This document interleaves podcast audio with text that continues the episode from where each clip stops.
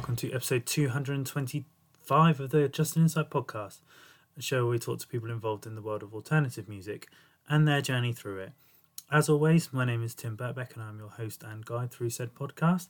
And I'm just going to reiterate what I said last time. It's been bloody lovely to be back. It's been bloody lovely having these little chats, and bloody lovely having people react to them as such thank you everyone who checked out last week's episode with Mikey uh, from Vino Sangri, uh, Constellation, and many other projects. Um, it seems to be a lot of people enjoyed that. A lot of people loving hearing the discussion with Mikey, which is always uh, great feedback for us in terms of what we're doing and putting people's stories and stuff out into the world. Um, speaking of world, I went and saw fucking Cold World this week, and oh my god, it was fucking phenomenal. I've been waiting to see that band for so long, and they lived up to expectations and more. They played pretty much stuff with all their records. They closed with dedicated to Babies Comfy first, into Roaches and Rats, and I lost my tiny little fucking brain. Um, so that's been my week. That's been my highlight. It was fucking phenomenal. Um, as I'm recording this little intro and outro, I'm getting ready to go see uh, Soul Blind, who just released a new record. So go check out Soul Blind's new record because that is also fucking sick. Uh, and Scowl on a fucking boat in Bristol. Um, shame they're supporting Stick to Your Guns, but hey ho, means I get an early night. Um, and then yeah, when this episode drops, I'm going to be going to see one step closer in magnitude. So all the fucking straight edge, all the fucking hardcore is a glorious time to be enjoying life in the world of Justin Insight at the moment. Um, but yeah, enough about me. Let's go on to my guest. And this week I'm joined by vocalist of UK punk band Clobber, uh, Charlie Longman. This was a really cool one set because me and Charlie kind of met vicariously when uh, I was taking photos at their show in Bristol quite recently. I was a fan of the band anyway, um, but obviously after like taking photos, had like a little sort of online discussion with Charlie, which led to the discussion about us getting him on the podcast. Um, and yeah, it was a really cool story and a really cool like way to find out about how sort of Clobber came to be, uh, how kind of their direction as a band has kind of shifted post the pandemic. Um, and just their attitude to, to being a band and being existing in the, the punk world at the moment, especially here in the UK. So again, this is like I'm really like I feel reinvigorated by doing these chats recently. So please sit back, enjoy the chat I have with Charlie, and I'll see you on the other side.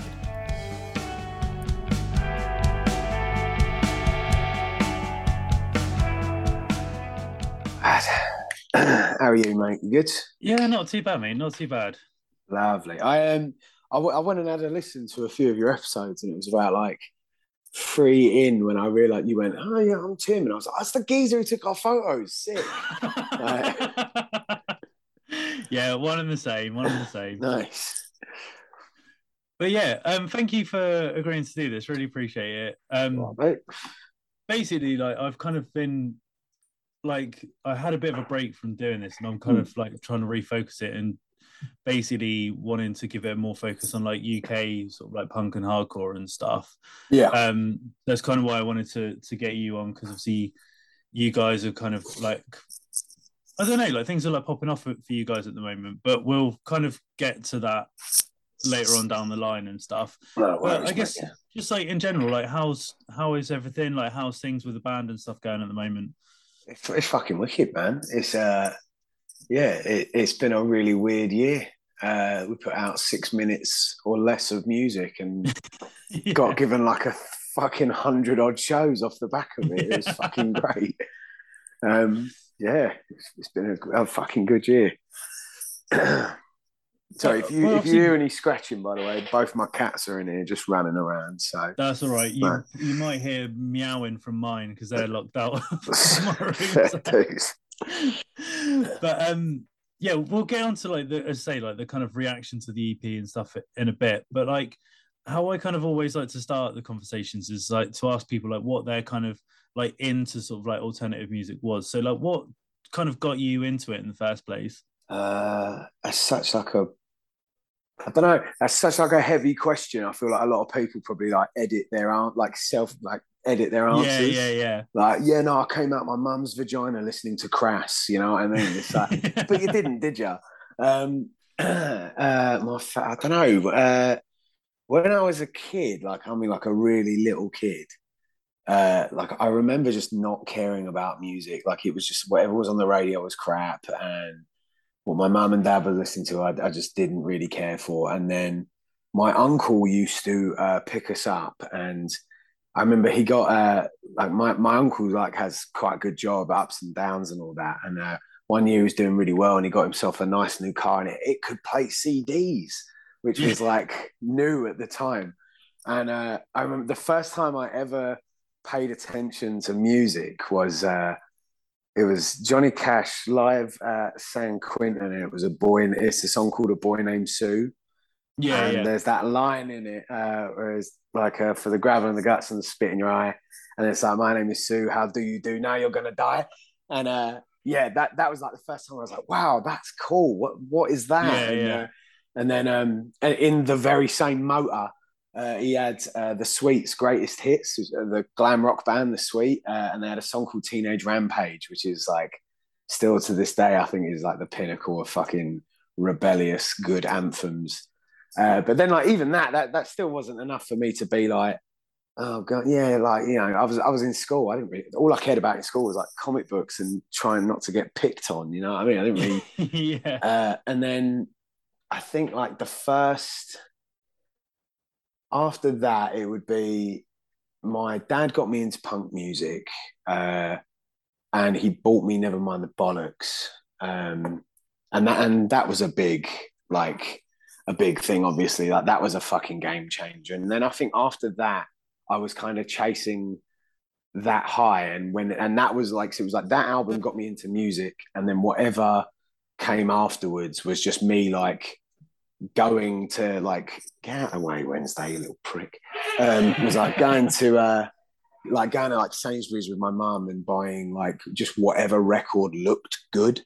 Uh, Yeah, so yeah. I think like the first the first three records I ever bought was uh, Red Hot Chili Peppers, By the Way, uh, Good Charlotte's uh, Young and the Hopeless, and HIM Razorblade Romance. Uh, Nice. and and out of all three of them, I think HIM is the only one that still makes it into like regular spins on my. yeah, but yeah. like, um, but it really was like because there wasn't like internet wasn't a thing then, so it was like if Yeah. it weren't coming from like whatever crap I was buying, it was uh, I, I'm the baby. I've I've got an older brother, and uh, and he was getting into like all the nu metal stuff, which I liked. I remember like Slipknot scaring the shit out of me and me Yeah. liking that. Um, but like the, the the the out of his record collection, the thing that really made me go, "Whoa, that sound okay." That's that's kind of the same feeling I got from the Sex Pistols record was Green Day's Warning album nice. um, yeah, yeah.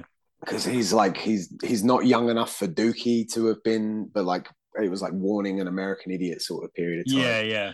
Um, so yeah, and then like, and then after that, it's probably Tony Hawk's Underground soundtrack on uh, GameCube because that was like uh, that that just had everything, man. That had Rancid, yeah. Transplants, Bad Religion, Alkaline Trio, Hot Water Music, The Distillers, like, eh, and like I'm, I'm not a hip hop guy, but the hip hop I like comes from that. I'm not particularly big on metal, but the metal I like mostly comes from that. Yeah. So yeah, it was it was just kind of always trying to find that that same because so I can't remember who it was, but someone once said that discovering punk rock like scared the shit out of me, but gave me a boner at the same time. and and that's like I think that was it. it was like you know, uh, my mum and my dad used to watch this documentary called "I Heart the 1970s," and it was like every week was a new episode of a new year of that, and then yeah, know, yeah. obviously it got to like 77 and I was like, whoa, what's that? And my dad's like, oh yeah, they were the Sex Pistols. Like they were ugly and they couldn't play their record, like their instruments, but like, look at all this cool stuff they did. And then, you know, and then the moment you, you get hold of the internet or you, you're just old enough to sort of be like, oh, I can go, there are shops where I can go and Yeah, buy yeah. then it's like you go there and there's that brilliant thing of like you get it in comic book shops and record shops. The the miserable old bastard behind the counter where you're like, "Hey man, like I want to listen to something that is like this. What can you recommend?" And they sort of give you the, "Well, I could recommend you," and it's like, yeah, "Don't be a dick about it." That's what I'm asking. Um, yeah. So that was sort of that, and then there was like LimeWire and illegally downloading shit, um, and and yeah, that was so that was pretty much it really and it was just I, I knew it was cool because like it was like no one in school liked liked it. So yeah, yeah. And like obviously you mentioned like obviously your older brother kind of like listening to like the more kind of like new metally sort of side of mm. things. But was it I guess the kind of like the rawness of punk was that what you were kind of more drawn to like right because I was very similar like in terms of like I was kind of following in my older brother's shadow, like basically everything that he was listening to. I was in a similar vein, but it kind of sounds like you were kind of like, no, punk is more, more my lane. Yeah, it, it was it. There was like, don't get me wrong, like I, I think as well, like you know, everything's better in hindsight and nostalgia. So like now, Limp Bizkit and Linkin Park, uh, you know, I'm, I've never, you know, I'm not saying that that stuff's ever not been good. It's just it never. There was something. I think it was just like uh, there, you'll find that I do this a lot where I like jump back to other things. Oh, but, like, there's a there's an interview with Bruce Springsteen where he says that uh, like he discovered music when he saw Elvis and was like yeah. this, this good looking Adonis of a man making this noise. Punk's like it had the same effect but in the opposite way because like at school I was like you know weird, had no mates, had like didn't have the right hair, didn't have the right clothes or anything like that, and then Punk was like okay, you're ugly and you're weird and no one likes you. You're in, you know, like, yeah. and, and all the music is really like angry, but not necessarily like heavy and stuff like that. Like, and, and like, I, I do like heavy music. I love heavy music, but like, I think that was the thing is like, for me, it's still got to be like, it, it it's got to be hard and it's got to be fast, but it's got to, there you know, I can hear like a thousand older punks screaming as I say this, but like it has to be catchy and like sing along to it. That's yeah, that's the yeah. appeal of all of my favorite bands. Like, uh, yeah, I, f- I fucking love like early trash talk and ceremony, but I'd rather listen to something I could sing along to and know yeah, the lyrics to, you know. So yeah, punk was just a bit more. It just felt a bit more, you know, inviting to to who I was then and I think um, as well, like the, the the inner hipster in me was born really young. It was like, well, no one likes punk. Everyone likes metal, and I want to like punk because I think. And not only that, man, but like there's there's this big thing like nowadays where you know it's almost like not cool to to look a certain way, like especially like in in hardcore bands, uh, it's very much like you know everyone wears very nice clothes and and i'm not knocking that that's cool um i like you know i like nice clothes but like punk when you're a kid there's something really fucking cool about that look mohawks yeah, yeah. leather jackets boots and all that whereas like yeah the metal kids i just thought well, you know ah, Fred, Fred, Durst looked like the kid in school that was pick, picking on me, you know, like so. yeah. Fuck that guy, like, and and like I remember that. I think that's probably why I liked Linkin Park a bit more because Chester Bennington had the mohawk and the tartan jeans yeah, in one yeah, of the videos. Um, so yeah, like I, I'm a sucker for like, for me, like a band has really got to look cool as well. Like I know that's that sounds it's probably not cool or super like very superficial to say, but like come on, man, Slipknot without masks on, Kiss without makeup, like it's rubbish. You know what I mean? Like it, it's part yeah. of the thing. You you wouldn't go see Turbonegro and they're all like in normal clothes. You want to see yeah, them in yeah, a sailor get up, like. So yeah, that that had a big part in it as well. That's cool.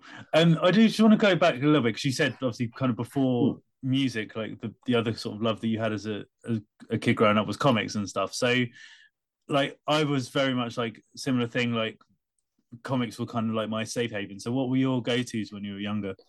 Uh, when I was a kid, it was it was just Marvel and DC because that was yeah. They was like you know, it was the same thing with record shops. Like when you're when you're a young kid, the only thing you can get is what's in the newsagents or the corner shop. So it's Beano Dandy and the British reprints of all the Marvel stuff, the collector's edition stuff that Panini put out. They didn't I don't think they had or bothered doing anything DC until Batman Begins came out in 2005.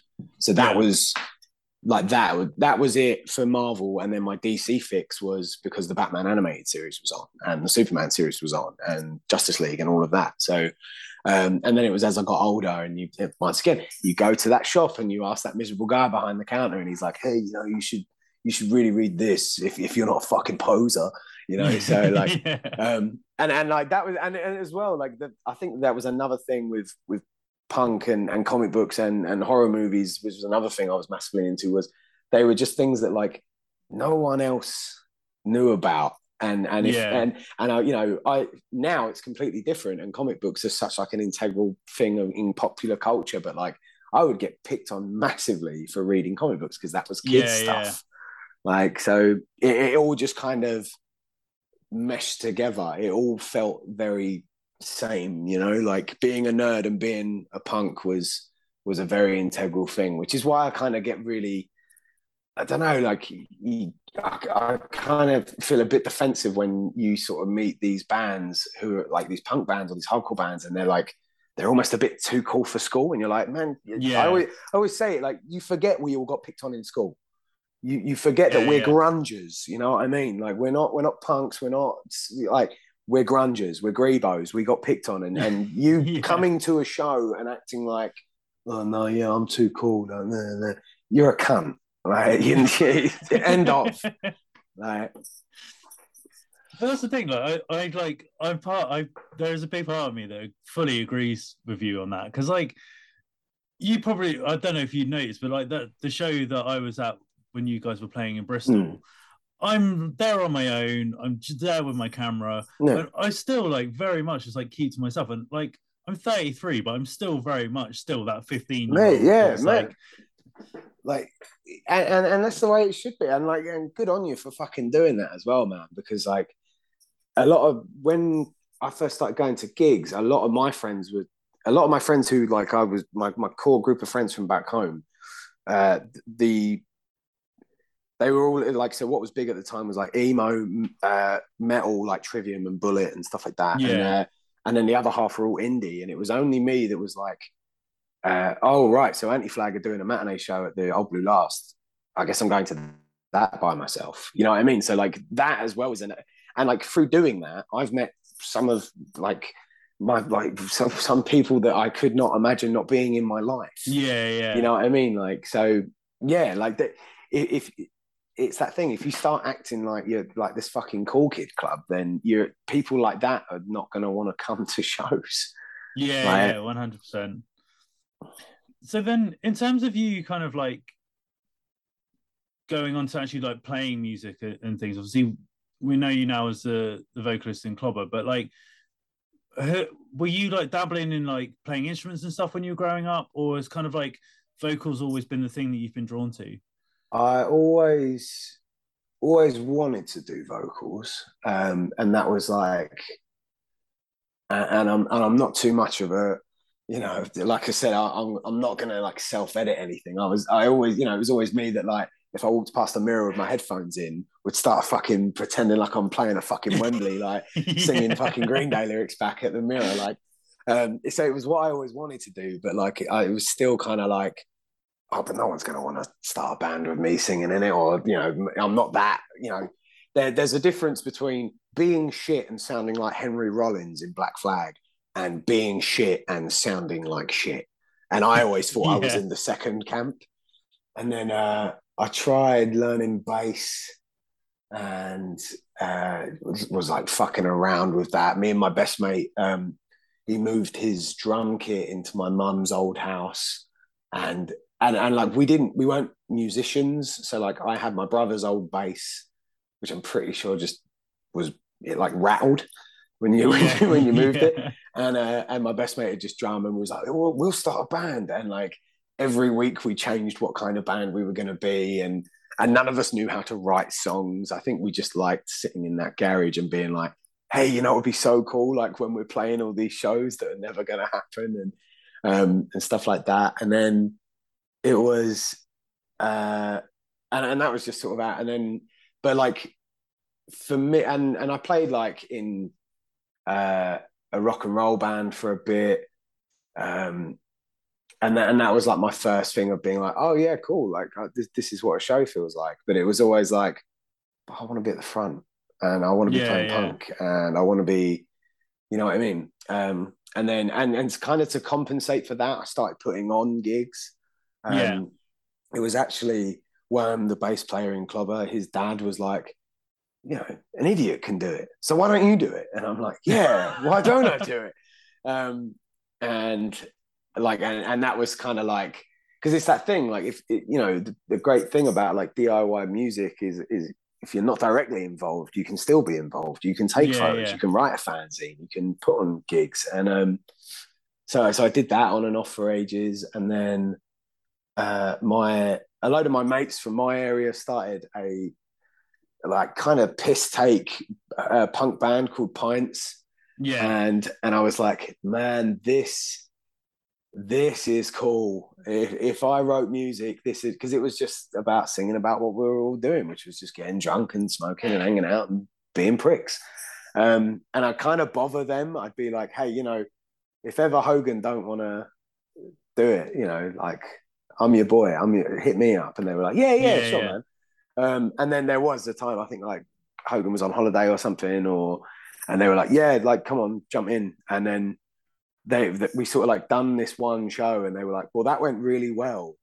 Uh, so we'll stick Hogan on guitar and vocals, and you can be the front man.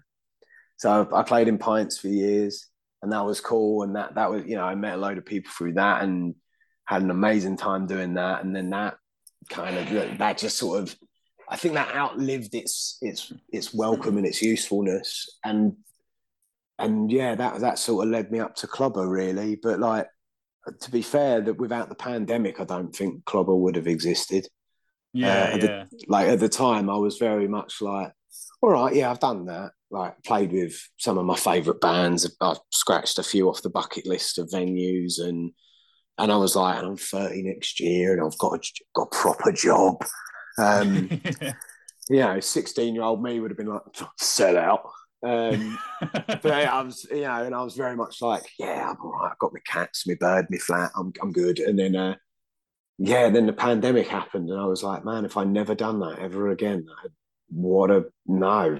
And it, and and and then all of a sudden as well, there was there was all this stuff to write about yeah. you know, and it was like, um, and, and you know, with, with pints, it was very much like you had your subject matter. You you wouldn't take a band like my old band doing politics seriously, or you know, singing about mental health seriously because it was it was a party band. You know what I mean? yeah. Yeah. Um, and so it was also nice to be like, okay, well, what do I write about when I'm not trying to rhyme everything with lager? You know what I mean? Uh, and then and then like that that first year tribal rights was all written well i think yeah all, all four songs were written joey would send me because like me and joey had met years ago and it was like the same everyone has that thing where it's like hey man we should start a band yeah man yeah. we Yeah. should start Yeah. a fucking band and uh, and then it would just never happen and then uh, Yeah. and then he he texted me one day uh, I was living at my dad's at the time. I was like in between places to live, and uh, I wasn't allowed to work. Um, and then he texted me and was like, "Hey man, like I've wrote some tunes. What do you think?" And I was like, "I'll send them over." And he sent them over in a thing, and I was like, "Cool. Well, what do you think of this?" And it was like, "Yeah, cool." And then we were just voice noting for like days, and we got so excited about it. And I remember like like six in the morning, I wake up and I'd be like, Joey, what do you think of this? like over voice note, send it to him. And then he'd wake up and go, that's so good, man. What if we do it like that? And then like, that was how that first EP came around. And then it was like, right, okay. Um, Worm was in pints with me. He's been my best mate since we were like 13. And, and I don't care how big mouthed it is to say, um, he is the best bass player on the planet. So it was like, right, well, I'm grabbing Worm because I, having anyone else is just such a redundant waste of time. Yeah. Um, and he was like, you know, it's the most like laid back human being in the world. He just, I was like, Worm, we're gonna start a band, and I was expecting this like, yeah, boy, band's back together, and he was just like, yeah, all right, sweet, let me know when I've got to be there. And I was like, sick. And then uh, we was like, right, okay, the hardest thing in any fucking band, uh, finding a drummer. And then it was, yeah. Yeah. I think, like the first the first hardcore gig I went to and the first gig I went to where it wasn't like sat down, which was.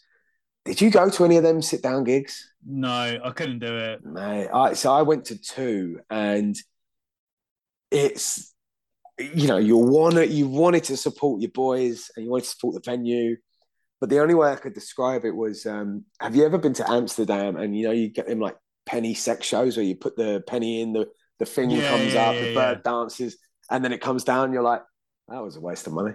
Like that's how it was. It was like you know, I want to get involved. I want to do this, but like I can't because you know because so it like so the first gig uh, we went I went back to was uh, UK Hardcore Returns, the three day festival Yeah, at New Cross yeah. Inn. Um, uh, with shout out to everyone who put that on. That was fucking amazing. And uh, and the the first day, because you know you know you don't want to walk around and be like, hey man, I'm starting a band, because then if it doesn't happen, you look like a cunt. Yeah, so like, yeah. but the, then the first day I, I bump into Sam and like I his old band and my old band had played a few shows, and it was very much like, oh yeah, like which one are you again? And he's like, oh yeah, I'm the drummer. I'm like, oh yeah, cool, yeah. And then I was like, so what are you up to these days, man? He's like, oh, I've just uh, I've just moved to London. I was like, just moved to London, plays drums, he's not in a band. I was like, dude, do you want to start? Do you, do you want to be in a band with me, Joey, and Worm? And uh, and he was like, yeah, man. And it was the one of the best thing about that is like not only once again, Sam's a phenomenal fuck. I couldn't imagine not being in a band with Sam now. Like, but uh, he actually named the band as well, which for Oh, sick. ages we we were just like, oh, what should we call it? And uh, I wanted to call it Ten Thousand Dogs or Blokes because I was just like, look, just, we're just gonna. I was like, we're just gonna put out one record and we'll play a show every now and then because we're all 30 now. We're old. Um you know and uh, and then sam was like what about clobber? And i instantly was like yeah man. I can put the thing onto so much of our merch. Like, Yeah, yeah. if we call it clobber i think that was the thing for me. I was like yeah sick. And i also like you know we also liked this it's a very british word. It means your clothes and everything like and it's clobber as in you're yeah, yeah. smacking someone. So it like yeah, that that's the uh, the musical journey up until up until now. I think, man. That's cool. Um, just to like again, just backtrack a bit because obviously you said obviously like you play you, like dabbled a little bit with like, other instruments and stuff like very early on, but you always kind of Mm. wanted to do like the vocal side of things.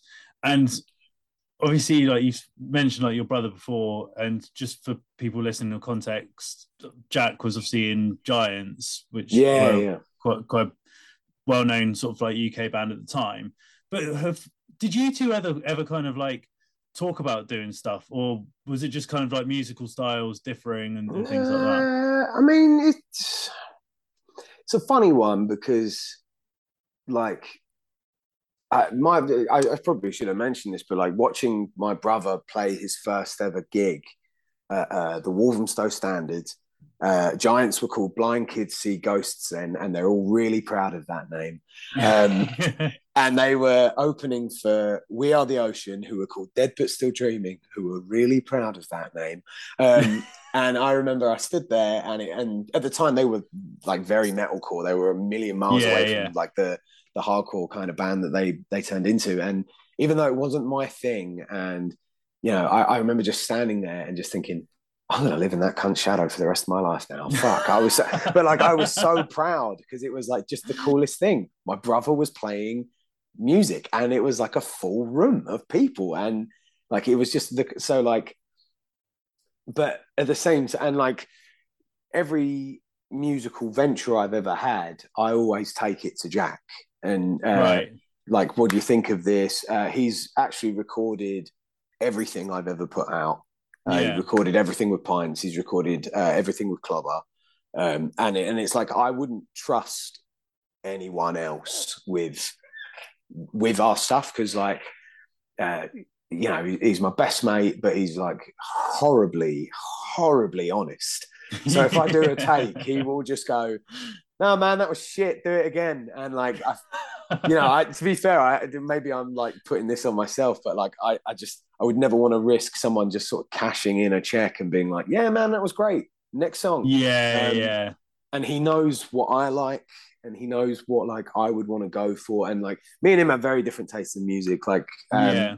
very similar. Like we meet in the middle in a lot of places, but like you know, I, and I think that's why we've never done a band is because like I, I just think it would be like, well, I don't want to do that, and then like because we're brothers, yeah. we'd fucking squabble and argue over it. Yeah. Um, but like, yeah, he's uh, he he played, he helped out in pints when we were missing a guitarist, like and uh, my the the only proper tour I've ever been on was a Giants tour. I went and done their merch and uh, did mic grabs whenever I could because yeah. that was what I wanted to do.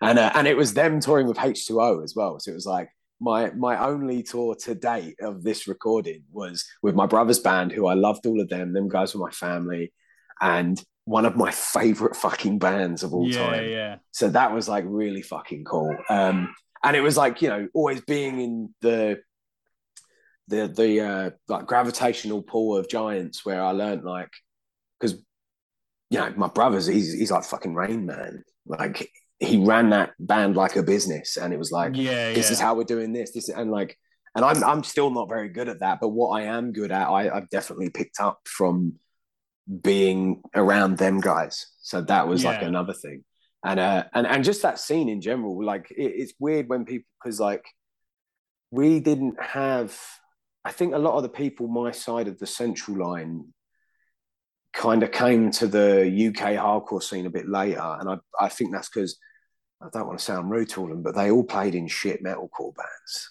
yeah, yeah. there was a really great scene of every thursday after college you'd go down to the standard and there'd be a band and there'd be a night on and it'd be all of them bands from all of my pals in college and giants and, and we are the ocean before they got massive and and then like uh, there was a guy in Loughton where like we're all from like roundabout where we're all from who used to hire out an old Royal British Legion and like he would just put on whatever his mates were playing and I think like the Skints played there many moons ago uh, there was a great punk band called The Decline there was a band called Blah Blah Blah. There was a metal band called Amber Void. There was a hardcore band called oh, fuck, I can't remember. Um, I really want to now because the vocalist was insane. He was he was so good. Um. And there was a, a, punk band called the Forgetfuls and a, an all girl punk band called Itchy Tits. But it was all like there wasn't no oh yeah we're a UK hardcore scene. It was uh, we are just this local melting yeah, yeah. pot of of bits and bobs. And then it was only when um, when Giants really started like getting big and playing with all these other bands where you that's when you discover oh what the fuck is Ruction? What's the 12 bar? What's um, yeah, yeah. What are what are these London calling nights at the 12 bar? There's that venue again, and you, you start just like, and then because they would go on tour with these bands from around the country. Fuck, what what's Grader like in Scotland? What are our time down here like in Southampton? Like and it all and that's when my brain went and that was i think then as well was when i was like yeah man it's so easy to start a band why aren't i doing this yeah. like, yeah. and you mentioned then obviously like kind of like local shows and things like that and you obviously mentioned as well sort of you going to like shows on your own because when you were like younger that you were the only one that was kind of like really hmm. into that sort of like punk sort of side of things. I can't like, stress this enough. I'm not saying that to be like I was the only one cool enough for punk music. Oh no, no, no, no! I've just, I've just heard you say it back, and I'm like, God, I sound like a cunt. Um, it just, it just really was the way, like, because uh, it was all you know, we were all still in like early secondary school and we lived in the suburbs. Like, yeah. so the only exposure that a lot of my friends got to punk was whatever came on Scuzz, MTV2, or Kerrang. But because of that, they all got into metal. Um, yeah, sorry, I interrupted you massively there, no, mate. No, no, sorry, but, go on. but I was just going to say, like, was that the kind of, I guess, like, because I'm just kind of like putting the pieces of the puzzle together. Mm. But was that kind of like being in those sort of like live music environments, be it sort of the DIY side of things or the like bigger like anti-flag kind of shows that really kind of gave you that appetite of like, oh yeah, this is something. And I guess as well, again, a bit of like with your brother doing it as well, like it's an achievable goal sort of thing. Yeah, it, it is. And I think I could I could, you know what, I could probably actually pinpoint you to the gig where I knew that the tide would change and a few more of my mates would maybe be on board with starting a, a punkers or at least getting into that was uh, there was a show at the Astoria which fuck the Elizabeth line, fuck the Tories was the best venue in the fucking country and I will never shut up about it.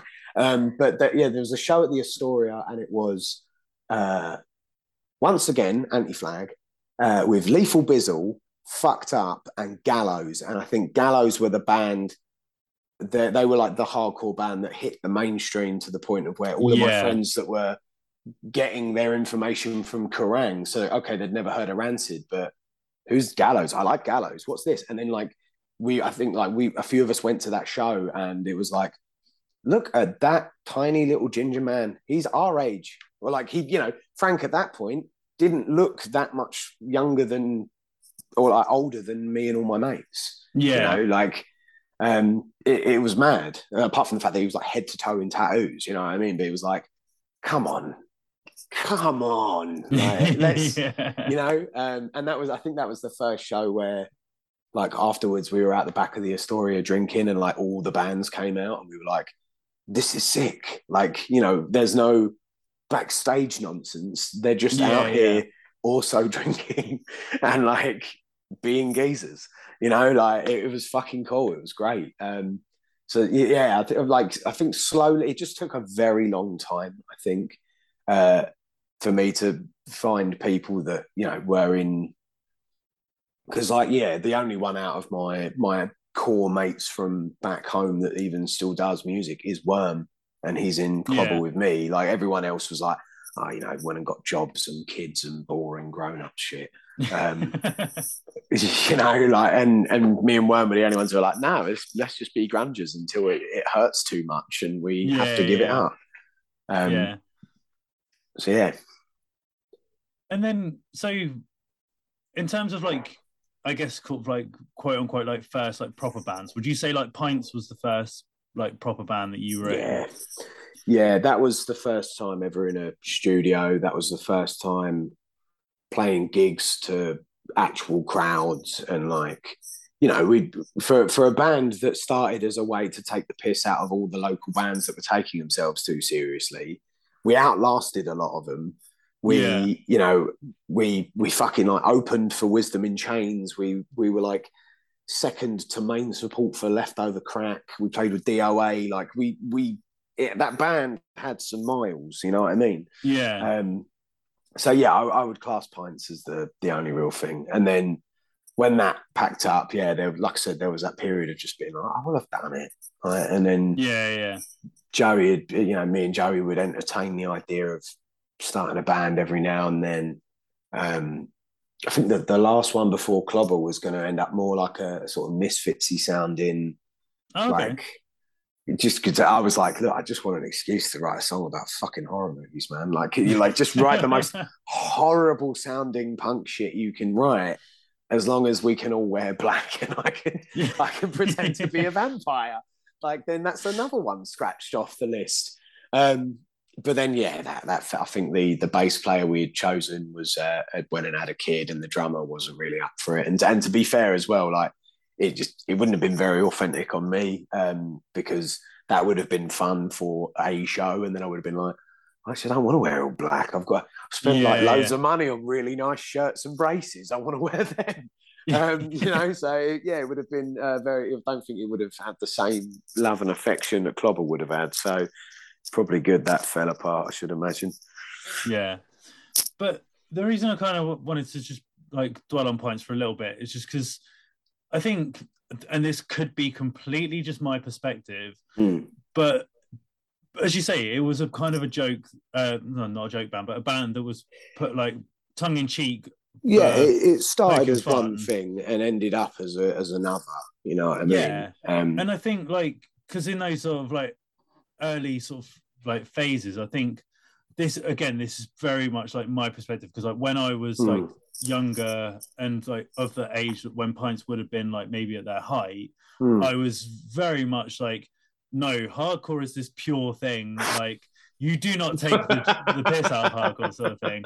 So I was like, this isn't for me, sort of thing. And I think a lot of people kind of had that attitude. So Um, I don't know. Did you kind of find that was a like a fun thing that people were a bit like? yeah, mate. Because I'm, I'm telling you now, if, if if we had heard you say that, we would have took the piss out of you for it. Yeah, exactly. yeah, Um, yeah, yeah. And it, and it like because and don't get me wrong as well. Like I, I I need to like state for the record because every now and then someone sends me this band and goes, "Hey, this band are ripping off pints," and I'm like, "It's not that they're ripping it off; it's that they missed the point. Pints weren't a gimmick, and we weren't a joke. Um, I mean, we started as like a way of getting a rise out of people, but we were all." horrible nasty bastards Yeah. and uh, and and we did drink a lot and we did party a lot and it, you know we all pretty much still do as well um so it's like yeah when people are like you know like you said you probably would have skipped on it because of that fair enough that's you know and and like more power to you for sticking to your conviction my thing would have been is that we we would get a lot of people like that um that would be like oh they're a joke they're this they're that yeah. and then they'd be at a show, watch it, watch it kick off, and then afterwards they're coming up to us and going, "You know what? That was really good." And I'm, and it was that thing of being yeah. like, "Yeah, I know," um, because it like it, it was, you know, th- them. I, I I'm I'm waiting on. Uh, like because Clobber are still relatively new, we're building them blocks again. Whereas there was a, definitely a point where Pints sailed on.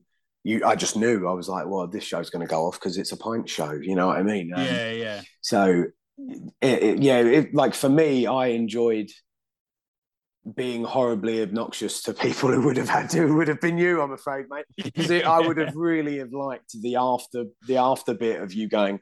Actually, you know what? That's really good.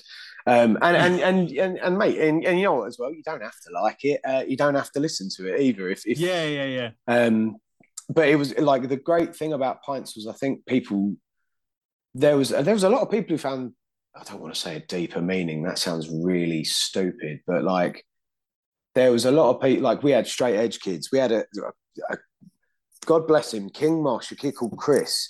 Uh, who followed us to every like fucking show and he was straight edge as the day is fucking long and i think we were his favorite band and we had a lot of people like that that we picked up and we had this like little cult of people Yeah, yeah. and uh, and I think it was it wasn't necessarily that we were like, hey, yeah, let's get drunk until we throw up. That's really funny. I think it was more like we were just hedonistic and it was fun and it and it it didn't have a, a deeper meaning other than this is the life we've led because every every pint song has a story behind it that has actually happened to us. And and this is how we feel about it. And we're having fun. I hope you guys are having fun. I'm going to spit beer at you for the next half an hour. Um, so I think like I, I so it's weird because it, even I catch myself calling it a joke, but I wouldn't call it a joke because I think Yeah, it definitely served its purpose. I think it just maybe outlived its purpose by yeah, one or you know one or two years maybe. Um, and, and uh, you know, and I think as well the, the annoying thing was that like after the pandemic, all of these like I don't want to say proper punk, but like but like we always played with bands that didn't really sound like us, by like Rotten Foxes and like Who Cares to a degree. Um, but we were always put on with like either really straight up hardcore bands or like really crusty, crustier than crust punk bands. There was never like Whereas now I feel like there's a really good wave of bands that, to be fair, Clobber are now sitting in nice and comfortably, but there's a really great wave of bands where I'm like, man, what, like it's, it's kind of a shame that Pints didn't just hang on because I feel like yeah, we would have maybe have just gone a little bit further, but like one thing ends, another thing comes along. Uh, Pints was great, but it never really felt like mine either. I didn't start it. yeah, I was the the for lack of a better word, I was the Henry Rollins of that band. I joined afterwards, and yeah, um, and it never, you know, I didn't really, I never wanted to be like, well, I think we should do this because I was the guy coming in. Whereas, yeah, yeah, like, we and, and with Clobber as well, like, because I know how that feels. We've always said like Clobber's a democracy. There's five members. Joe, he lives in Nashville, but he's still in the band. He still writes with us, like, and everything is like, because because I'll be like, you know what we should do, and I'll say something completely fucking ridiculous, uh, and someone will be like. I don't think that's a good idea. And I'm like, well, let's put it to a vote. And then and and and that's the way everything gets done in Clobber is So like we suggest something, put it to a vote, done. And like sometimes it doesn't even make it to a vote because someone will be like, "Hey, what do you think about this?" And everyone's like, "Wait, that's fucking awesome." Yeah. Um, and then like as you say, like it, obviously with pints, it, as you said, it kind of started as one thing and then kind of progressed. And as you say, it, you had these opportunities which like were really cool, and you got the chance to support some like bigger names in like punk and hardcore and, and things like that. So I don't know, like was there a conscious like thing within the band itself like again not to say like to take yourselves more seriously but like because you were getting these offers and things that it was becoming more of a quote unquote proper band sort of thing uh, if anything i feel like it was detrimental um, because like i said a lot of people were like oh that's that gimmick band and then right, and, okay. and it was like we would meet these people and then they'd be like oh fuck, you're actually like this. And then and then we never heard from them again. You know, like yeah, we, yeah. we would get invited to do like these shows or, you know, hey, do you want to do this? Or, you know, do you want to do this tour? Blah, blah, blah. We'd play one show with the band and they'd be like, we'd be like, so when do you want to book this tour? And they'd be like, oh, the, the, the, the, main thing was like, I remember it so clearly. We had a band called uh, throwing bricks, I think, and they were really good. And uh, we played a show with them, and, and they were like, "Yeah, we're uh, quote unquote a little bit boozy." And uh, we played one show. We got kicked out after our set, and we never heard from them ever again. Uh, and I think Boston Manor were the headlining band, and now like so it's like I don't like Boston Manor. It's not really my thing, but like the idea of like it was obviously this big show where all these like bigwigs were there doing this thing, and they were, what's that really annoying noise that's getting thrown out of the venue at the moment? Like, um, I don't know, just ignore it. Maybe it'll go away. But I, I, I, think that was it. Was that like it was cool to do all of that, but um, I think that was when it started to be like because we weren't gonna change. You know what I mean? We weren't gonna. It was ne- like you know. Hogan would turn up to shows in his fucking plumbing overalls, you know what I mean? Yeah, like, it, yeah. it, weren't we weren't ever gonna turn around and be like, Yeah, boys, let's smarten up and let's let's stop fucking uh, taking a piss on our social, like it weren't going to happen. Um, yeah, yeah. And and and don't get me wrong, like Clobber is not in the position of you know I'm I'm not about to bend over and do whatever anyone tells me to, but like the mentality is there of being like, well, how can we make this better? Because yeah. with pints, it wasn't ever going to get better. It was just going to be like, let's write another song about drinking. Whereas this, it's like, what can we do and and this is the thing like i think i spent so long in pints of being like well that's just what you do.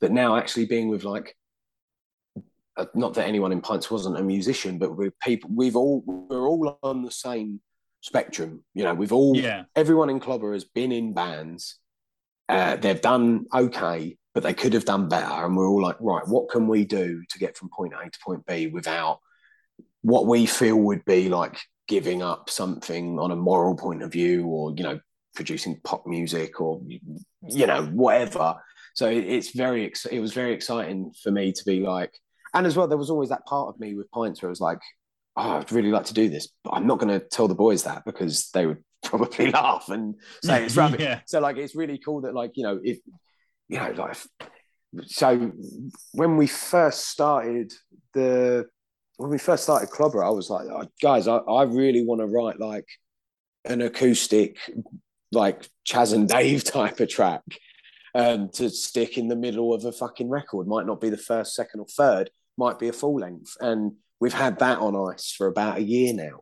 Um, yeah, yeah. And, and it's cool that everyone's like, yeah, man, that's sick. You know what else? I'd like to do this. And and like, I know this guy who can play this, and we should get him on a record. And and like so it, it just feels a lot more fulfilling and um, it's kind of like it, pints was my secondary school and clobber is uh, pints was like uni it was my apprenticeship and and I, I took all of that and i just apply it to clobber now which is um, yeah, yeah. very exciting so just before we do get into like clobber in a bit more detail i just want to kind of pick up on like what your kind of doing like as a job and stuff because I think like as I asked you beforehand, like influences and I think that kind of feeds into to what you're writing with Clobber. Mm. But so obviously the day job as a barber. So how did you kind of get into like barbering and everything like that? Barbering, uh, I kind of done like the reverse of what I should have done. So when I was in when I was in pints, I I took whatever crap job I could get, thinking right zero hour, I can fuck off, I can do this. I you don't have to come in tomorrow, blah blah blah. Uh, the irony that like a zero hour pub would be like, but you have to work tomorrow, and you're like, but it's zero hours. I don't have to do anything. You know what I mean? So I like I stayed in all these miserable shit jobs, and I, I like every pub, every kitchen. I was a kitchen fitter for a little bit.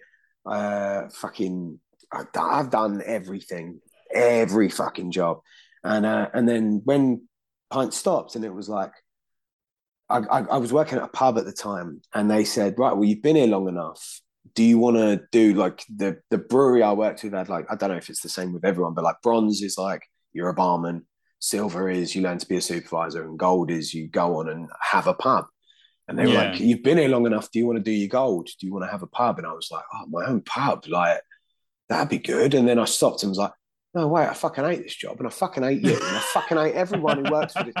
And I was like, "No, you know what? No, I'm good. I'm going to go back to college, and I'm just going to find something I like."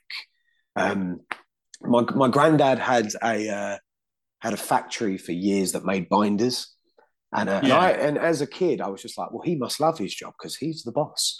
And uh, actually, one of the best bits of advice he ever said was, "Be at the bottom of a job you love than on top of a job you hate." And and that was the thing that clicked. It was like I, I would be the boss of that of this terrible, fucking, awful job. Um, so no, I'm I'm to go find something in and it just I knew it had to be something with my hands. It had to be something creative, um, and you know it had to be something that was with was fun. And and barbering was just kind of it, it, was that, or like you know I didn't want to do tattooing. I, I, love drawing. I love art, and I do a lot of it in my spare time. Um, but the, any time I've ever tried to monetize it, it's instantly been like the the joy has been sucked out of the room like a vacuum yeah, in yeah. space. So it was like, it can't be that. So it just had to be barbering, I think. And um, I went and done, which, and, and the thing is as well, like being like a 16 year old kid with a mohawk, I, I flunked college bad the first time round because why do I, you know, in school, you're told sit there, shut up until the bell rings and then you go home. Yeah, in college, yeah, yeah. they're like, well, I mean, you can go to your next lesson. You don't have to. And you're like, all right, well, I'm not yeah, going. Yeah. So, like, yeah, like fucking balls up college the first time round. So part of me was like, let's actually go back and and, and prove my dad right, who was always like, get a trade. Don't don't learn how to do art. It's a waste of time. And I was like, no, I'm going to do art. Um, yeah, yeah. You know, I went and proved my dad right and got a trade. And like, it was one to tick off the list of like, right, you ballsed it up, but I, I saved up the money. I paid for it myself, and I got myself through it. And then it was, and then after that, it's you know, go do an apprenticeship, and you bounce around until you find a shop you like. But um, yeah, yeah. Which, which, is what I did, and I was, I was very lucky to land where the, the, the, shop I'm at now. When I explain, I explain how my shop works to people, I think they're, I don't know whether it's jealousy or like, wow, and you put up with that. Like it's just, it's like the Wild West. It's it's the the Black Pearl. It's we like our boss leaves us be, and like I put on a punk show in our barbershop a couple of weeks ago, and my boss yeah. was just like, yeah, send me pictures. Like he wasn't like, hey, don't. He wasn't like, don't break anything or anything like that. It was just like, you know, he, he fucking because he's like he's he's an older guy, and I think he just he kind of has his like last few shops to pay for going to Benidorm and go golfing with his mates. So he's yeah, like, yeah. yeah. like do what you want. Like he never checks in on us, you know, as, as long as the money stays in the till and and all that. So, uh, but like at the same time, and and it was like another thing where over coronavirus and uh, over the pandemic, uh, my job is like on the front lines of learning that your bubble is very small. It breaks yeah. very easy, and not everyone is as smart as you thought they were. Um, yeah, yeah. And, and, don't get me wrong, because I like at the time I was just as angry as the people on the other fence as me, and I was making very like short, sharp judgments. Like I can understand why, if someone isn't given the proper information, they might not want to get a vaccine. I can understand why, if someone is angry, that they have to stay in all day and there are people out doing things, why they would be an asshole about it. But like, it, it was, it, it it's very in your face. You know what I mean? Mm. They're in my chair and I the only I've only ever had to kick one person out of any chair that, of any of the shops I've ever worked in, and that was just because the guy was being a racist asshole, And I had to just be professional enough to be like, get the fuck out of my chair. Yeah, yeah. You know what I mean? Like, because it's one of the ones where you're like, he could fucking smack me. He could pick up my scissors and stab me. So you have to really Yeah, like yeah, yeah. shit eating grin on your face, be like, right, I'm done here. Uh, I'm not going to charge you, but get the fuck out of my chair. Yeah, Um, yeah. But then, like during the pandemic, it's it, it it wasn't anything of that bad. But it was listening to, well, you know that there, you know, the coronavirus is. Uh, it's caused by 5G towers and and uh, oh yeah, Black Lives Matter. Well, don't all lives matter? And I had to listen to all of that all the time Yeah, from and, and and the most heartbreaking thing was I listened to a lot of it from people that I thought would know better, yeah, um, yeah. and and that's where a lot of the the clobber song Karen's Gammons, hippies, and conspiracies come from because it was like it. The whole thing with the pandemic was like a, a big thing for me. Like I, I really do. I'm, I'm I'm quite pessimistic. I'm quite like I don't want to say negative. I always try not to be, but I'm I'm quite a grump. Um, but like yeah, and, and I always try and see things from that. You know, I always if I meet someone that I don't like, I'm like, look, we're just not meant to. But like something that I find very common in the people that I don't get along with is that they believe they are the main character in the universe. Yeah, And yeah. and that was what the pandemic felt like. It was like, mate, it's happening to all of us yeah, yeah, it's happening worse to some people and like all of that, but like it is not happening to just you. So please shut the fuck up. You do not know better than scientists. You do not know better than experts. Like you know better than the Tories. Good on you for everyone who like broke uh, like the laws because they were like, I just don't want John Boris Johnson telling me what to do. I've got a level of respect for that. You go. like but there was just that whole thing of being like, well, I've got this and I've got that. Like we had to wear masks in work, right? yeah, yeah, And and and, and there was no argument about that. It could get the shop shut down. We had to wear them masks. I'm asthmatic and I smoke, and the amount of people are like, "Well, I'm not wearing a mask because I, I'm asthmatic," and it's like, what kind of bullshit fucking? Ex- I wear this for you, and you Yeah, can't wear yeah. one for me. Like it was just, and I just, felt- you know, like, felt myself getting very angry. And then, like when it finally came down to write songs, I was like, think of all the things you have heard, all Yeah, the bullshit reasons you've heard for things. People moaning, why are they knocking Winston Churchill statues down? Why is this? I'm a white man and my life is so terrible. No, it ain't. Shut the fuck up because he's a cunt. Like, and I just condensed it all into this like minute and a half long song. And that was where, and then and like from that, it was like, this is what the the this is what the EP is going to be about. I've never Yeah, written yeah. anything that's had like uh, a narrative to it or anything, but it just felt like there were bits of the song uh, "Tribal Rights" and the song "The World's Gone Mental." When when I first wrote the lyrics to, was they were kind of like kind of like the dog ends of pints, and and then I I, I retroactively stopped and went. No, like that's lazy. Go back. You you've got better, and and and like we, I've just filled that fucking EP like everything because everything Joey was giving to me was just like straight in the fucking face, and I was like, yeah, yeah, sick, right. So whatever I wrote, right, has got to be fucking venom over this, you know. Um, and it, and it was it was just one of them things where I was like, you know, hopefully this resonates with people, and you know, like I said, we all went through it, so I, Yeah, it kind yeah. of felt like, you know, it- wasn't that like to be like you're not alone because no one was alone in that. We all went through it but maybe it was like hey i know what it's like at the moment where people that you thought were clever or you know people that you thought were normal are acting very unnormal and very stupid. Um so it's kind of just like a nice like a, a way for me to be like look you know hopefully this will resonate with people for the right reasons I'm uh, I'm still waiting on someone to listen to it, not get it, and think that I'm being like, yeah, didn't wearing masks suck, didn't tearing statues down suck. Um, I'm I'm waiting for that day because I, I I don't know whether I like laugh because of how ridiculous it is or like it- it's it's like when uh what's like yeah, when people are like, oh well, Minor Threat were racist because they wrote uh, "Guilty of Being White," and it's like you're missing the point of that song. Yeah, like, yeah, yeah. You know, like, and I'm I'm I'm kind of hoping that I get the same thing one day because then I can be like, yeah, let's let's have a talk about that. Let's talk about why you think that. Like that that would be an interesting conversation. Yeah, and obviously, like you kind of mentioned there, obviously, like being in that sort of space and hearing all those things is obviously kind of like a thing that fueled like a lot of what what the Clobber EP was. Mm. And again, like I, I asked you beforehand, and you said like initially like Clobber wasn't going to be like overtly a political band, but obviously circumstances and things has kind of led to that. But I guess like you've obviously said like just in this conversation, like you have like very like strong political views. You're very sort of knowledgeable on that thing. So before I kind of get to the Clobber side of things, has politics always been something that you've always kind of been like interested in, or is it just because I, I don't know because you've lived the life and you've seen what's going on Uh, that it- you can't escape it, kind of thing? it's it's a very weird one because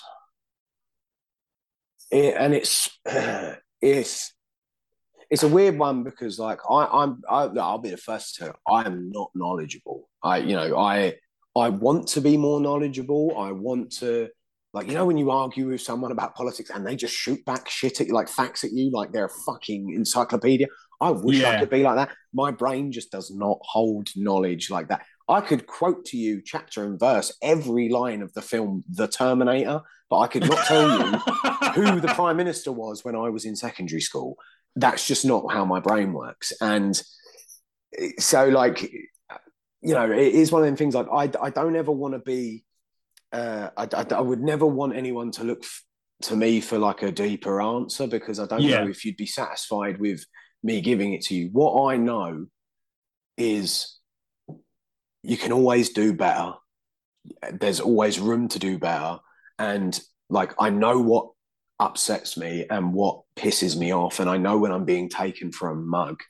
Um, and I think if, if you're not, if you're not angry at, at just the way England is, or the, I mean, the world, yeah, but like, I, I, I mean, no, the world.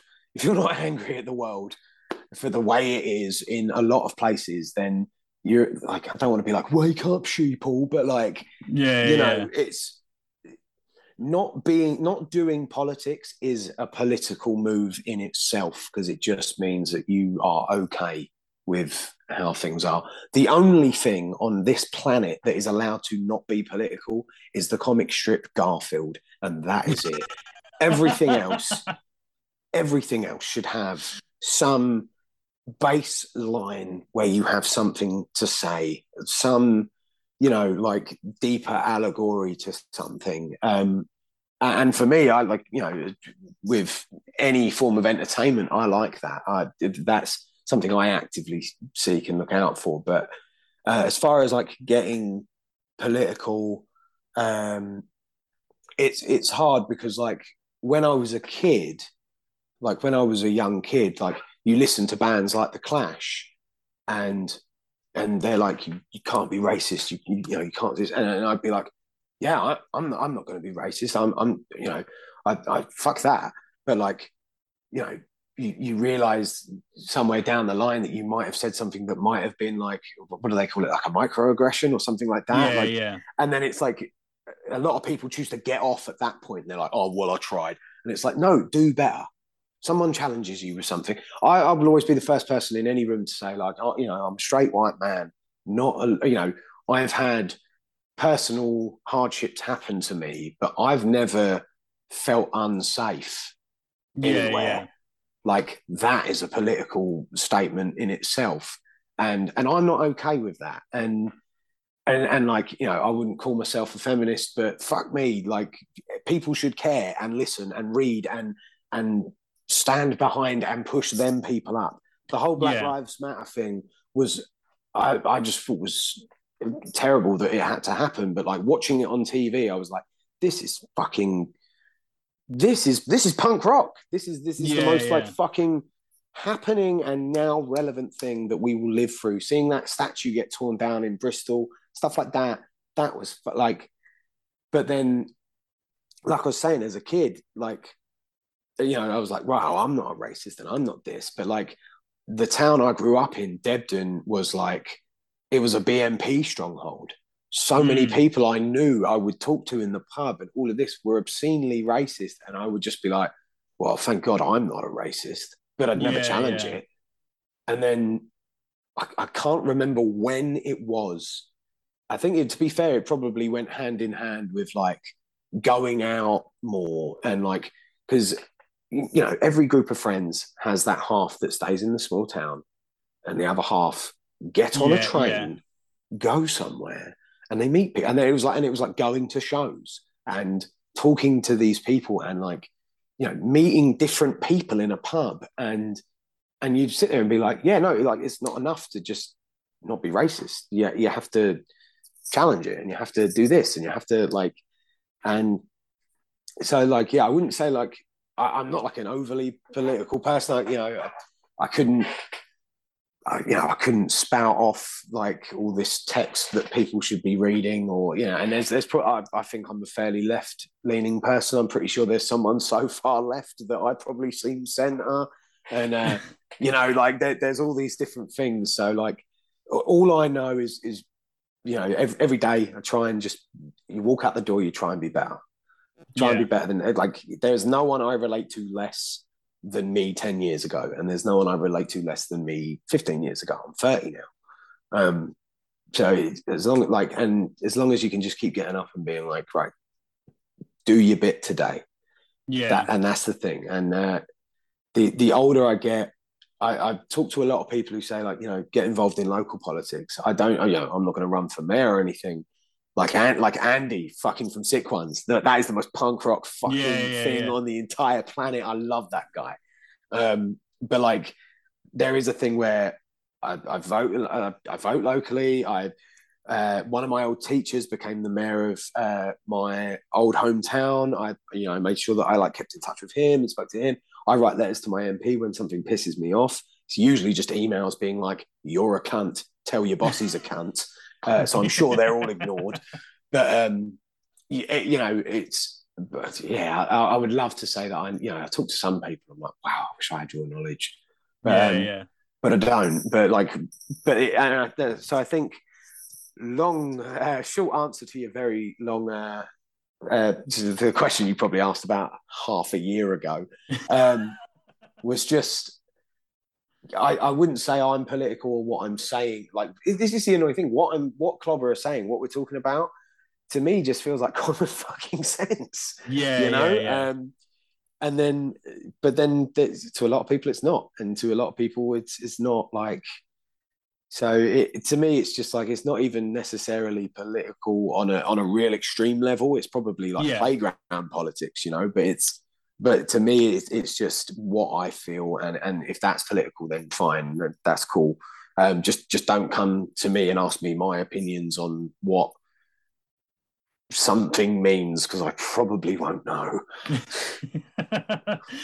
but I think that I think you kind of hit the nail on the head is that obviously so EP comes out and it just like explodes straight away. Mm. And I think it is that kind of balance of it just being like a pissed off punk record that, as you say, is addressing stuff that people have been through in the last two years and things like that.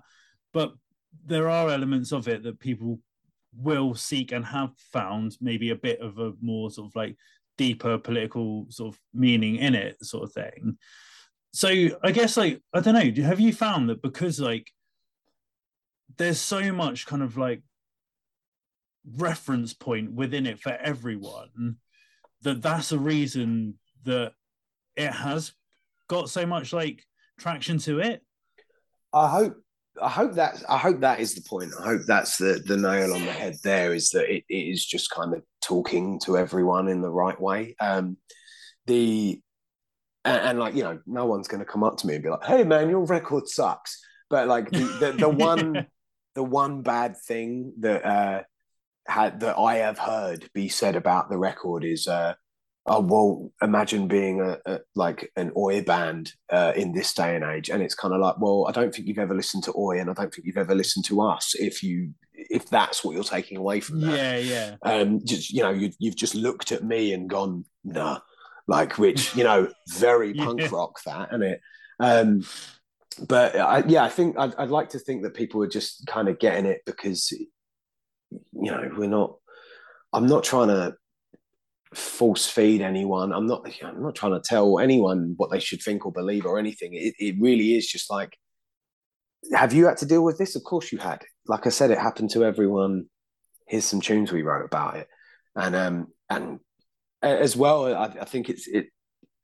The intention was it's supposed to be quite a positive record as well. Like the uh every you know the whole point of okay, so like the the three songs on it, tribal uh Karen's Tottenham Court and uh, the world's gone mental are all like diary points in life. But then like tribal rites of the new Friday night is supposed to be like that's all happened, but this is what we're doing next. Yeah. Um, and and like that that's what that felt like to me writing that was like you know these are the new tribal rites this is this is what life's going to be this is what we're going to make for ourselves moving forward um mm spoiler alert, the second EP is is basically just like, well, all that went to shit, and uh, it's actually got worse.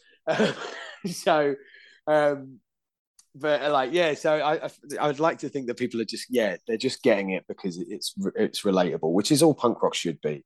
Um, you know, yeah, you get your bands like the Misfits and and like bands that maybe sing about things that are a bit more like I don't know, bigger in scope and you know, like but for the most part, like it's the reason why people like reggae. It's people the reason why people like country music and punk is it. It's working man's music. It's what yeah, you yeah. go through, and you know you relate to it. Um, like and and if I've made a record that sits in that category of, I keep saying I. By the way, I mean to say we. I, it's just bad habit. But like you know, yeah. if, if if we have made a record that is that fucking good and relatable and sits alongside, you know, music where you're like, oh yeah, man, like that fucking that hits a, a beat, then yeah, then good. I you know I've done my job well. The, the the funny thing about it was that like initially Clobber was like I said, it was it was me and Joey being like, yeah, let's start a band, but we were just like. Yeah, we'll stick this record out. We're both old. We'll play like one show a year. See if we can get on a like a, a, a London fest at New Cross Inn or something, and uh, and we'll just do that. And then it was yeah. like, and then it came out, and it was like we had to have this moment where we sat around and was like, "Do you want to really go for it?" Like, look, shows are fucking rolling in, and we were like, "Yeah, okay, new game plan." We take this band as far as we can fucking take it. You know what I mean? So it was quite cool that we, and I feel like we both were hoping that would happen anyway. We were both being very yeah. modest and being like, no, no, we'll just start this little band. It will be lovely. But then, uh, and then there was a thing like Sam and Worm are like, and, and, like Orgo now that like he weren't there at the beginning, but he, he's joined now. Like, um, th- them three are like well excitable, and they're like, oh man, I think we can do this. And and like you know, we're not sitting there going like, oh yeah, we're gonna fucking play Wembley and all that. But like we do recently, we're we're all learning to be like, yeah, man, this is sick. Look, like we actually like, yeah. took stock of it, like because we've got three shows left now um, for this year, and then it's getting the second EP out in uh, January. Spoiler alert. Um, and then uh, so, and we, we actually like, sat there and was like, we have gone this far in one year. Like, so yeah. the, the, funny thing is, is like I, I said earlier, like live clobber shows aren't as hectic as pint shows were when they stopped. But in a year, Clobber has gone further than yeah. Pints ever did. Better support shows, better venues. We've been offered a two week fucking tour with a band on Hellcat, which for me is like, right, Rancid's label. Yep, tick that off. Yeah, yeah. Um, so like it, and and all of this has come from less than six minutes of music.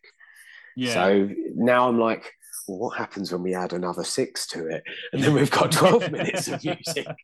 Um, so yeah, it's just it's fucking exciting, and and I'm I'm also old enough now that I'm I like I don't I'm not going to sit here and pretend that I'm not excited about it either. Where I think like when yeah, I was yeah. in pints, I would have maybe been like, yeah, it's all right, isn't it? But like net, like mate, you should have seen me the day we got offered that Grade 2 tour. Like I was in work and and I, I turned around to my boy Jack, who doesn't have a fucking clue about punk rock, and I was like, I've been offered a fucking two week tour of the UK with like a band that are on Rancid's fucking label, and he doesn't know who Rancid are either. And, he, and, I, and like I'm bouncing up and down the walls, and I'm like calling Joey, and I'm like, fucking shit, bro, like, like oh, it's gonna be so good, like, uh, and uh, you know, like, uh, whereas, and yeah, I'm not gonna pretend like I'm I'm not doing that because being in a band is fucking awesome. Yeah, like, and, yeah, and yeah. these are the cool things where you're like, yes because that's the thing because as you say like it's kind of almost been like a lightning in a bottle kind of like moment sort of thing. So i guess like from you like an insider perspective because like i guess kind of going back to what you were saying like earlier like with the sort of like gallows like experience like that was kind of a moment you could pinpoint like mm. the tides had changed sort of thing. So with with clobber was there that moment when you realized like oh shit we do have lightning in a bottle let's fucking run with it sort of thing uh, there, there's, I don't know. There was sort of like the the calm before the storm was definitely that we hadn't even released music yet. We had played one mm. show, um, and we got offered an opening slot for Dead Swans in Brighton, right? Um, which we couldn't play because we all got fucking COVID. Um, but like that was like, whoa, like we have no music out. How does whoever this is know that this is a thing. And then that was kind of like a, we were all kind of like, that's fucking cool though, right? Like some, you know, someone yeah. somewhere is is already being like, here you go, keep an eye on these. And then uh and then it was like a slow start to the year. Uh did did the EP release show and that like proper kicked off. That was a great show. And then I think it was when I, th- I, think it was all tied to the release of the record in January actually, because it was like that was such a good show. There were so many people there that I hadn't seen in ages, and like we were talking to uh, a label that were like maybe not this one, but your next one, and and there was a lot of press coming in. Uh, there was, uh, I think, it's like No Echo in America. Yeah, yeah. They wrote something really great about it. There was loads of people writing really cool things about it, and it was like and it, and it all seemed as well to be from people who were like, you know, you everyone's had a write up of their band where it's basically just like the very bare minimum and then a video link to a YouTube thing. Yeah, yeah. This yeah. was like people were writing what I would have wrote if someone was like, "Hey, describe Clobber." You know what I mean? I was like, people are getting it. Wicked. Yeah, yeah. And then um it just yeah. So I think it was around it probably was like the start of the year where I was like, nah, we're, we you know, this is going to go, this is going to really, I think, I think this has got some legs to it. And, uh, and, and now like, you know, people come up to us and they're like, it's almost become a joke where people are like, "Oh, you're not playing a gig this weekend."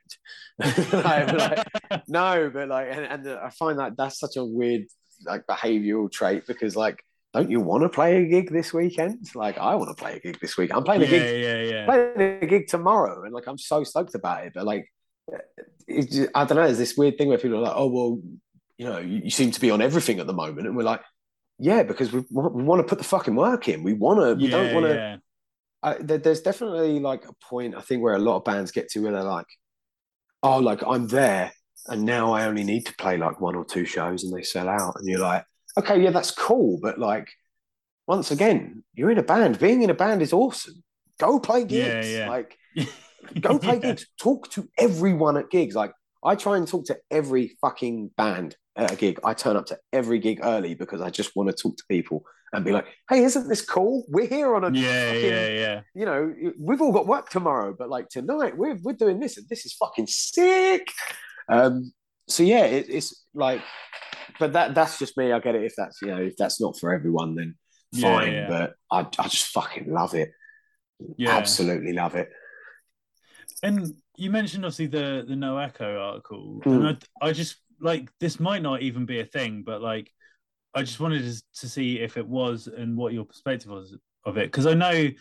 So um, a friend of mine actually like they do like a set like a different podcast where they kind of uh have like listeners submitted tracks and one of your tracks was submitted and they were like yo this is sick was that 185 No, Oh, maybe it's a different one, but um, but they so they're from uh, I always get it wrong. It's either Indianapolis or Idaho. I Hmm. I always forget which fucking one it is. Um, but they were like saying, "Oh yeah, like UK punk revival, blah blah blah, and all this sort of thing." And I think like for American fans, like there is that like one of that kind of more like older style UK punk. So have you found that like you have had an in like with people that are gravitated towards the Clobber sound because it does have that kind of like it's got a bit of a nostalgic feel to it, but with a modern twist. It's, yeah, I think um, I do think punk post the uh, post is after, and yeah, punk, Yeah, yeah. punk post the uh, pandemic uh, has really gone back to its roots a bit more. Um, bands like Chubby and the Gang and and the Chisel and that really blowing Yeah. up, um, and it is good and it's really fucking refreshing because and and, like one, it's it's fucking awesome that anyone in America has heard my fucking band. Um, yeah. You know, eh, all the boys in Clobber, like uh, we were. We were on our, we were driving after the show where we uh, where you took photos from us. We were all like horribly hungover. We'd had like three hours sleep, and we listened to an American podcast talk about the record, and we were just and we were all just sort of sat there like, someone in America knows who Clobber is. That's yeah, fucking yeah, yeah. bonkers. Um, and the reason they probably like it is because the British do punk rock better. Um, apart apart from Rancid, anyway. Um, but yeah, no, there is a. I think it is. it's just. It sort of like comes and goes in in waves. Like you know, I don't think it ever really. I wouldn't call it a revival um, because I don't like. I think I wouldn't say that it's like it's not like it's a revival of street punk or oi or hardcore or UK eighty two sounding bands or crass uh, like crustier Yeah, yeah. bands. It's just this is what punk boils down to when because I think as well.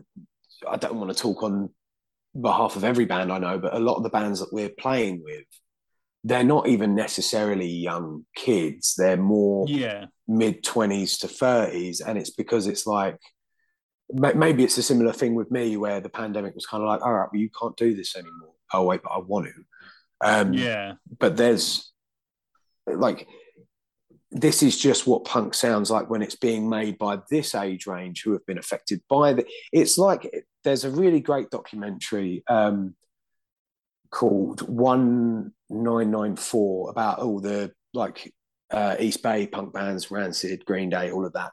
And um, and Tom DeLonge's on it, and he says the reason why bands from that area sounded like that was because they lived by the beach and and Yeah. and it was sunny and and like and I feel like that's kind of what's happening now. The reason why all of these really great punk bands are coming out of London is because like it's just the culmination of everything that that this city sounds like, what it feels Yeah. like to live here. Um, and hopefully it get hopefully it gets like a cool a cool name like you know like UK 82 or or crust or you know like hopefully someone looks back and sticks it in a book and goes yeah that was the the post pandemic punk bands yeah, Um, yeah, yeah. uh, if someone does I want to copyright that and I want a pound for every time someone says it um but yeah like so I, I think it, it's just yeah I, and I think maybe that does sound a bit more exciting to things if you're in America like and maybe they're still I don't know maybe maybe, maybe they're still only listening to I think it, it's a sound that fits quite well into every pocket of of punk rock so um, uh, you know Yeah, if yeah. you're if you're a kid from California or New York and you're still only listening to Rancid, Agnostic Front, and stuff like that, and then a band like one of the bands I've mentioned comes along, you'd be like, "This is this ticks all the boxes," you know. Like, yeah, yeah, and it's not because we all sat down and went, "We're going to rip it all off," but like because it does. It we're you know we're from that melting pot. We all Yeah, went yeah. to like the the reason Clobber sounds the way it does is because everyone in it is from like a different like so you got me and Worm are from Essex originally. I've moved into London. Worm's still in Essex, and you've got like Sam who's from Kent. He's moved up to London.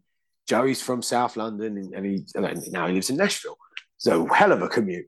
Um, and then you've got like Orgo, who was in like uh, from Grace and, and Black Shapes and like all of these more like heavier metal sounding. So it's like everyone that's like come to Clobber and been like, well, I do want to drop a bit of this in here.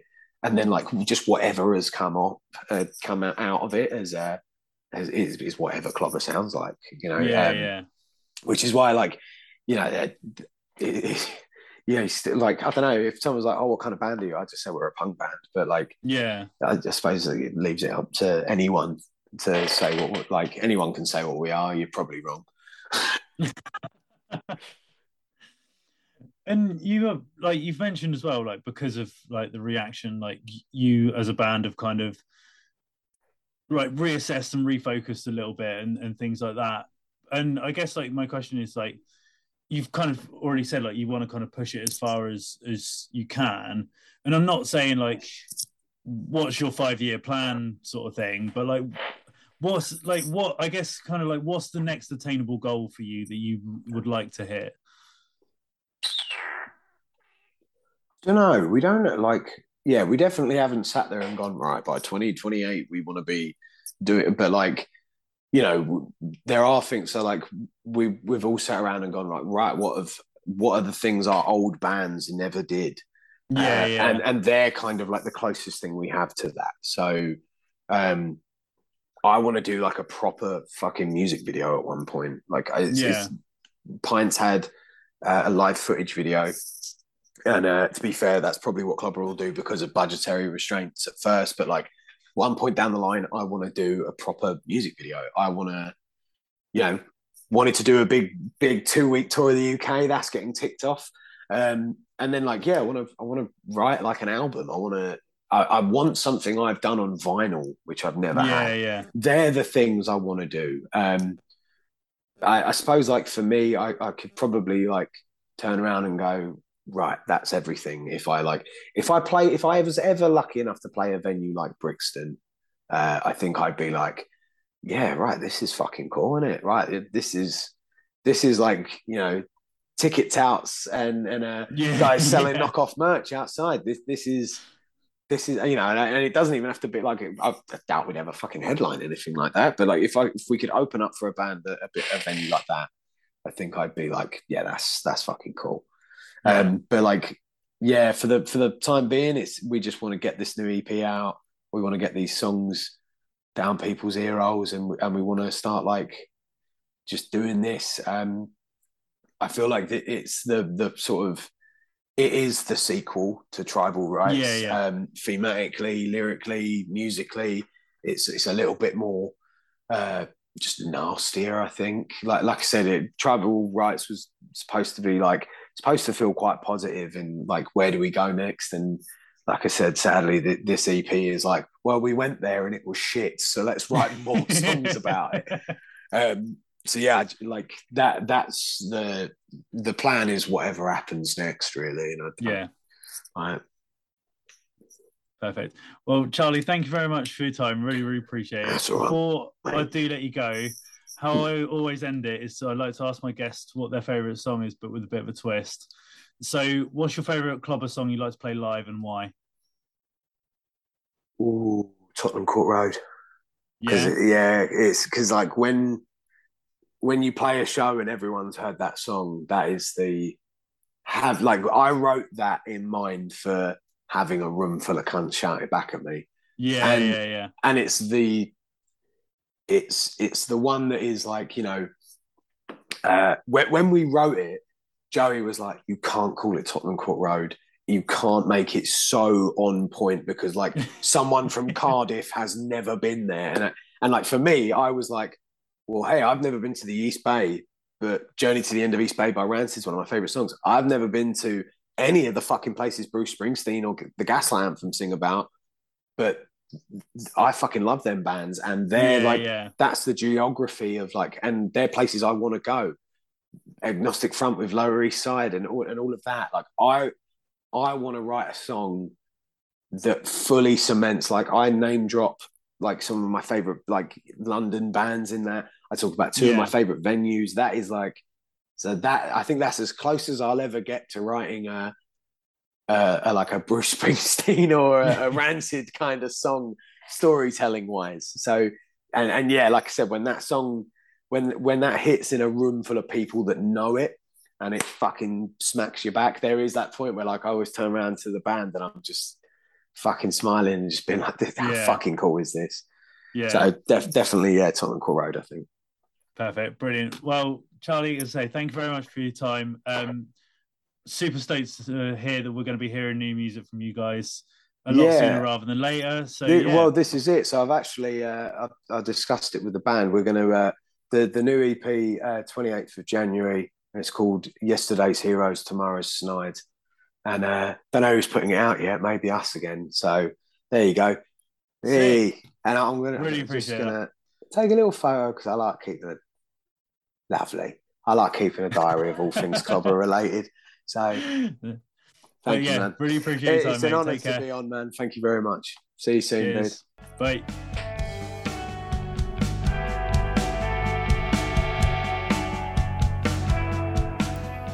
So there we have it, folks. Again, a massive thank you for Charlie for taking some time out of his evening to have a little chat with me.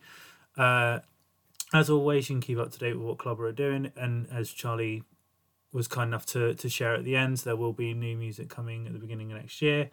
Um, so keep an eye out for that. And yeah, like honestly, Clobber are one of the most exciting bands to kind of be around UK punk and hardcore at the moment.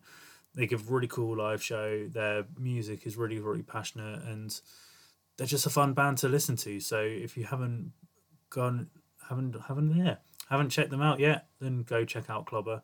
Um, but yeah, that is it for another week again, we're going to be joined by another awesome uh, member of the UK hardcore scene for next week.